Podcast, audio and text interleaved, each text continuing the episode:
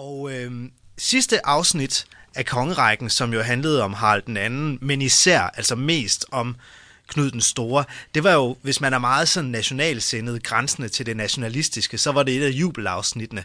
Det var nemlig der, hvor den danske konge regerede ikke bare over Danmark, men også over store dele af Sverige, styrede Norge og også havde underlagt sig selveste England. Og det betød simpelthen, at Knud den Store, den danske konge, han var simpelthen en af de mægtigste konger i hele Europa. Var til møde med paven i Rom og anerkendt af den tyske kejser. Det kørte for, for vort kære fædreland på det her tidspunkt. Det må man sige.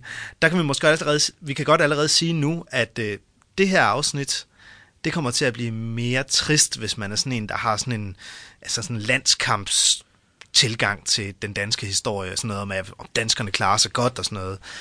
Altså, har en lille nationalist ind i maven, så skal man altså forberede sig på lidt anden stemning i det her afsnit end de tidligere. Ja, altså lige for at recappe, som sagt, Knud den Store kørte med klatten, sad på hele Skandinavien og England. Han dør i 1035, og så har han jo en søn hjemme i Danmark, han hedder Harde Knud. Han styrer sådan set allerede løjerne i Danmark. Ja, altså Hardeknud øh, styrer mere eller mindre øh, Danmarks kongerige, eller kongeriget Danmark, mens øh, farmand øh, Knud den Store, han ligesom har det vigtige, den, det vigtige del af riget England. Det er ham, der står for det.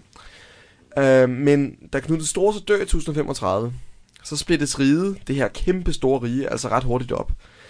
Øh, Hardeknud, han bliver konge i Danmark, det var han også lidt inden, det bliver han ved med at være. Hardeknud var søn, selvfølgelig af Knud den Store, men også af Knud den Stores øh, kone, nummer to kone, Emma.